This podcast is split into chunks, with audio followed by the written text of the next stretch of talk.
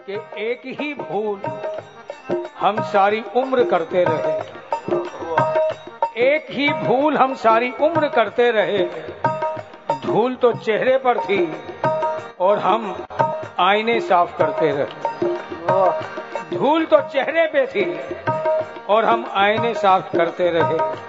कितना भी आईना साफ़ करो, यदि धूल अपने ही चेहरे पर है तो शक्ल, वो सूरत कहाँ से दिखेगी। इसे एक ही भूल हम सारी उम्र करते रहे। धूल तो चेहरे पे थी और हम आईने साफ़ करते रहे। और कई बार तो आईने जब साफ़ नहीं होते ना तो है तो धूल चेहरे पर।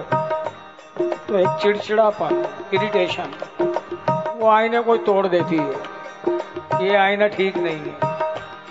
अब बात किसकी? इसे सूफी कहता है न थी हाल की जब हमें अपनी खबर न थी हाल की जब हमें अपनी खबर रहे देखते औरों के ऐबो हुनर, पड़ी बुराइयों पर जब अपनी नज़र तो निगाह में कोई भी बुरा ना रहा।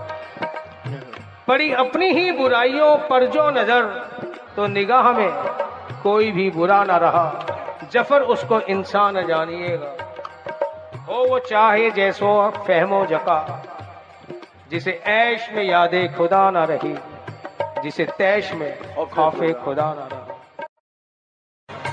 शांति की भी बात करें, शांति बाहर होती ही नहीं। वातावरण शांत हो सकता है एटमॉस्फियर लेकिन कोई कहे कि भाई ये शांति नहीं है, घर में भी नहीं है, शांति अपने ही अंदर है।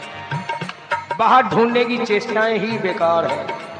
अगर गौर से देखें, जब हमारे विचार और हमारी भावना ही नहीं मिलती तो द्वंद्व तो वहाँ बना हुआ विचारों का और भावनाओं का। शांति कैसे होगी? या तो विचारों पे काबू हो, या भावनाओं पे काबू हो, या दोनों एक हो। जब तक विचार और भावनाएँ अलग अलग होंगी, हम खुद अशांत हैं तो हमें बाहर का वातावरण भी अशांत लगता है। घर में भी अशांति ही लगती है।